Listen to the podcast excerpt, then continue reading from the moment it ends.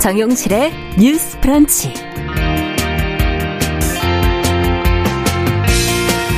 안녕하십니까. 정용실입니다. 정부가 4차 재난지원금 지급에 대한 논의를 시작한 것으로 알려지고 있습니다.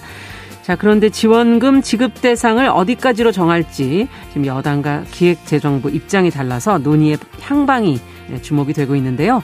어떤 점을 고려해야 할지 무엇을 먼저 좀 생각해 봐야 할지 함께 고민해 보겠습니다. 네, 코로나19 백신 접종을 계기로 회복에 대한 기대감도 생겼지만은 이 백신을 둘러싸고 벌어지는 국제사회의 갈등, 또 계층 간의 격차에 대한 우려도 적잖이 나오고 있습니다. 해외 언론에서는 이 문제를 어떻게 조명하고 있는지 자세히 좀 들여다보겠습니다. 네, 문화 비평 시간에는 각자의 아픔을 안고 사는 세 여성의 삶을 통해서 가부장제 또 폭력의 그림자를 그려낸 영화 세자매에 대한 이야기 들어보려고 합니다. 기대해 주시고요. 2월 3일 수요일 정용실의 뉴스 브런치 문을 열겠습니다.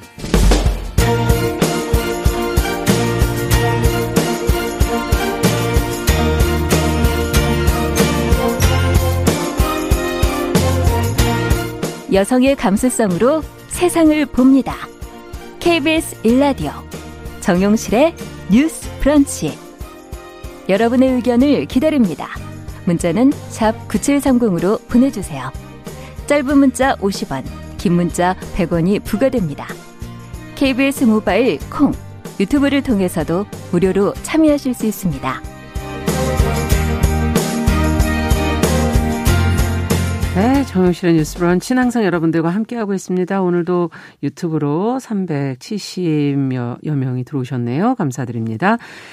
자, 그러면 첫 코너 뉴스픽으로 문을 열어보죠. 더 공감 여성 정치연구소의 송문희 박사님 안녕하세요. 네, 안녕하세요. 네, 전혜연 시사평론가 안녕하십니까? 네, 안녕하세요. 자, 앞서 4차 재난지원금 지급 이야기 다들 뭐 귀가 솔깃할 그런 얘기인데요.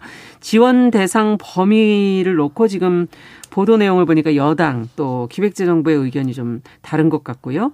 지금까지 나온 내용을 좀 보면서 앞으로 또 어떻게 어떤 부분을 저희가 신경을 써야 될지 같이 한번 고민해 보죠. 예, 우리가 재난지원금을 좀 쉽게 이해를 하려면 네. 이제까지의 지급 방식을 좀 보면 쉽습니다. 1차 재난지원금의 경우에는 신속하게 빨리 좀 지급해야 된다. 선별 작업이 오래 걸리다는 여론이 있었기 때문에 여야 합의하에 전 국민이 사실상 받았죠. 그렇죠. 기억이 나실 겁니다. 네. 자, 그런데 2, 2차, 3차 재난지원금의 경우에는 어, 정부에서 많이 쓰는 용어는 맞춤형 지원 음. 어, 또는 선별 지원이라고 하죠. 그래서 소상공인이라든가 대상이 다 있었습니다. 그래서 네. 코로나 피해 확산에 따라서 직격탄을 입은 계층이라든가 정말 지금 지원이 음. 필요한 층을 분류를 해서 2차, 3차가 지급이 됐습니다. 그렇죠. 자, 이런 가운데 4차 재난지원금이 필요하다라는 얘기가 나왔었죠. 나왔고 이낙연 민주당 대표가 어제 국회 교섭단체 대표 연설에서 네. 공식적으로 음. 민주당의 음. 입장을 정리한 것으로 어, 볼수 있습니다. 이낙연 대표의 내용을 요약을 해보면 일단 4차 재난지원금 지급을 추진하겠다. 음. 늦지 않게 충분한 규모의 어떤 방식 추가 경정 예산 추경을 편성하겠다라는 건데 네. 자 그런데 방식 대상이 누구가 될 거는 것은 일종의 혼합형이라고 할 수 있겠죠. 제가 말씀드렸듯이 1차는 음. 전 국민을 전국민. 대상으로 한 이른바 보편 네. 지급이었고 네. 2차 특히 3차의 지급은 선별 지원이었습니다. 그런데 그렇죠. 이낙연 대표는 이 두 가지를 같이 하겠다라는 것으로 해석이 나오고 음. 있는데 그럼 범위가 굉장히 넓어진다는 그렇죠. 얘기네요. 예, 이제 맞춤형 예. 지원과 전 국민 지원을 함께 협의하겠다라고 했습니다. 그래서 협의하겠다라는 것이 아마 당정 간의 협의를 의미하기도 하고요. 또 네. 필요한 시기에 야당과도 협의를 하겠다고 했기 때문에 당정 협의나 여야 협의를 통해서 아주 구체적인 내용을 정하겠다. 뭐 이런 입장으로 지금 해석이 가능하겠습니다. 네.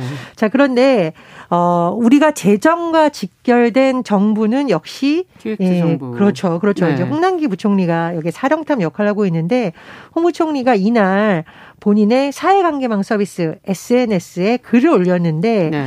자 필요하다면 3월 추경 논의는 가능할 것으로 보인다. 그런데 보편 선별 동시 지원은 어렵다 이렇게 했고요. 네. 어, 다시 한번 강조한 것이 재난지원금 지원이 불가피하더라도 보편 지원과 선멸 지원을 한꺼번에 모두 하겠다는 것은 정부로서 받아들이기 어렵다 이렇게 선을 그었습니다. 네. 아, 그래서 지금 뭐 오늘 주호영 원내대표 또 연설이, 연설이 있기 있어요. 때문에 예, 야당에서 있네요. 이제 보도 음. 정교한 입장이 나올 것으로 보이는데요.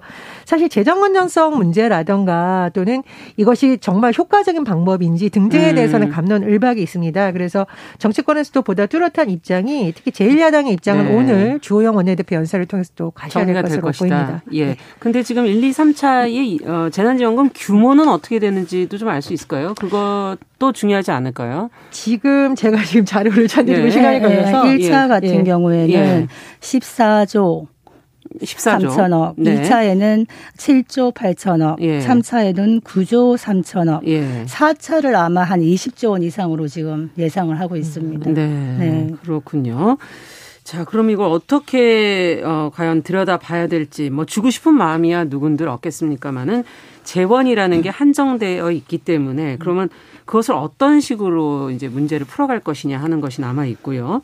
기재부 입장에서는 당연히 좀 보수적인 입장을 가질 것은 뭐 당연하다 이런 생각은 드는데 자, 지급 범위부터 해서 예산을 확보하는 부분까지 어떤 입장들을 갖고 계신지 두 분 얘기를 좀 들어보고 싶네요. 사실 우리 왜 주고 싶은 마음, 받고 싶은 마음 이런 얘기를 하는데 네. 정부가 고간이 든실하다면은 이번에 피해를 많이 본 계층에게는 좀 두텁게 많이 주고 예. 또전 국민에게는 조금 시차를 두고 조금씩이라도 다 나눠주자라는 예. 이낙연 대표의 말은 뭐 들으면 기분은 좋습니다. 네. 그런데 문제는 그렇게 할 만큼 재정이 확실하냐. 그래서 음. 홍남기 부총리가 늘 하는 말이 재정은 화수분이 아니다. 음. 화수분 엄청 자주 얘기하고 있고 네. 또 어떤 얘기를 하냐면 이 정책 결정에 다다 익선보다는 적재적소가 중요하다 얘기하는 게 네. 많을수록 좋다는 다다 익선보다는 필요한 곳에 적재적소에 지원하는 게 좋다. 음. 이렇게 얘기를 하고 있는데요. 저는 이제 음. 보편 지급이나 선별 지급 중에 어떤 게 더 효과가 있었느냐라고 만약에 물어본다면 예. 이거는 확실하지가 않다. 왜냐하면 각 그 지급 방식이 장단점이 있기 때문이고 어. 그동안의 3차까지의 지원금에 대해서 효과가 아직 정확하게 나온 건 없습니다. 정리된 건 없다. 기간 따라 다르기 네. 때문에 다만 2차와 3차 같은 경우에 선별 지급을 했잖아요. 예. 그러다 보니까 사각지대가 생겼다. 음. 그리고 시간도 오래 걸렸다. 음. 그리고 그러다 보니까 형평성 논란이 컸다는 것입니다. 예. 그래서 제 견해로는 이번에 4차 지원금은 좀 가급적 빨리 음. 전 국민에게 일단 주는 방식으로 가되 음. 제외를 하는 계층이 있으면 좋겠다. 즉 코로나 때 별로 피해를 보지 않은 계층이 또 있습니다. 음, 이때면은 그렇죠. 뭐 어쨌든 월급이 세금으로 꼭 나오고 있는 공무원이라든가 네. 공공기관이라든가 아니면 음. 국회라든가 네. 이런, 이런 쪽에 대해서는 제외를 하면 좋겠다. 네, 제외를 하면 좋겠다 이런 생각이 들고 다만 네.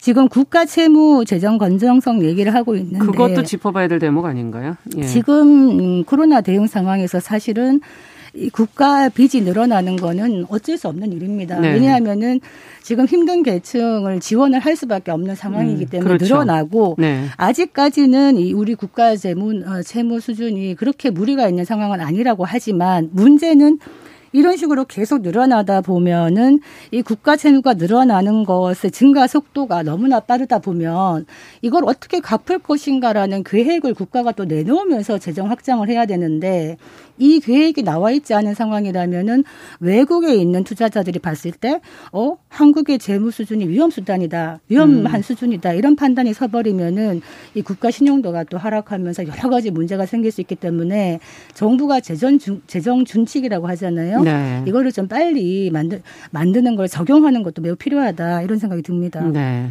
자, 전혜연 평론가께서는 어떻게 보시는지요?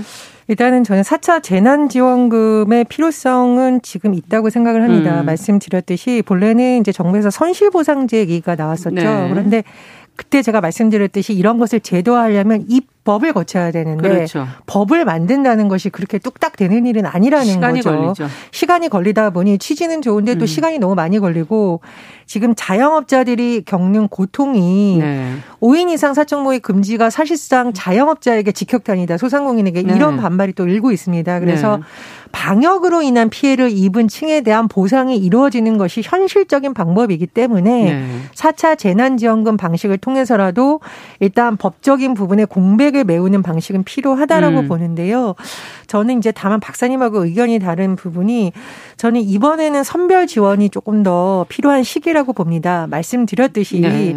보편 지급을 한 다음에 누구를 제외하는 방식이 되는데 그게 음. 현실적으로 굉장히 복잡하다. 예, 예. 심적으로는 저도 그렇게 음. 하고 싶은데 행정적으로 들어갔을 때 예를 들어서 공무원이 비교적 안정적 급여를 받고 있기 때문에 안정층이다라고 하면 네. 공무원 내부에서도 예를 들면 은 지금 많거나 음. 부인이 자영업자이고 본인은 공무원인데 뭐 음. 생계 책임져야 될 가족이 노부모 포함해서 10명이다라는 음. 감성적 반발일 수가 있고요. 음. 두 번째로 지금 똑같은 공무원이라도 방역을 담당하는 공무원들이 또 있어요. 네. 그럼 이 방역을 담당하는 공무원들은 보상을 해주지 음. 못할 망정 제외가 된다 등등에 돼 있고 세 번째로 각종 민원 처리를 하는 것도 시군구에 있는 공무원들이거든요. 정, 말 별 민원이 다 있습니다. 네. 눈 많이 오면은요. 네. 구청 공무원들이 나가서 집 앞에 눈을 치우는 경우도 있어요. 네, 그럼요. 네, 사고가 발생하고 굉장히 네. 많기 때문에 여러 가지를 봤을 때 사실 감정적으로는 아 너무 좀 안정된 음. 직업군이 좀 양보해야 되는 거 아니냐는 마음이 들지만 재난지원금 방식을 통해서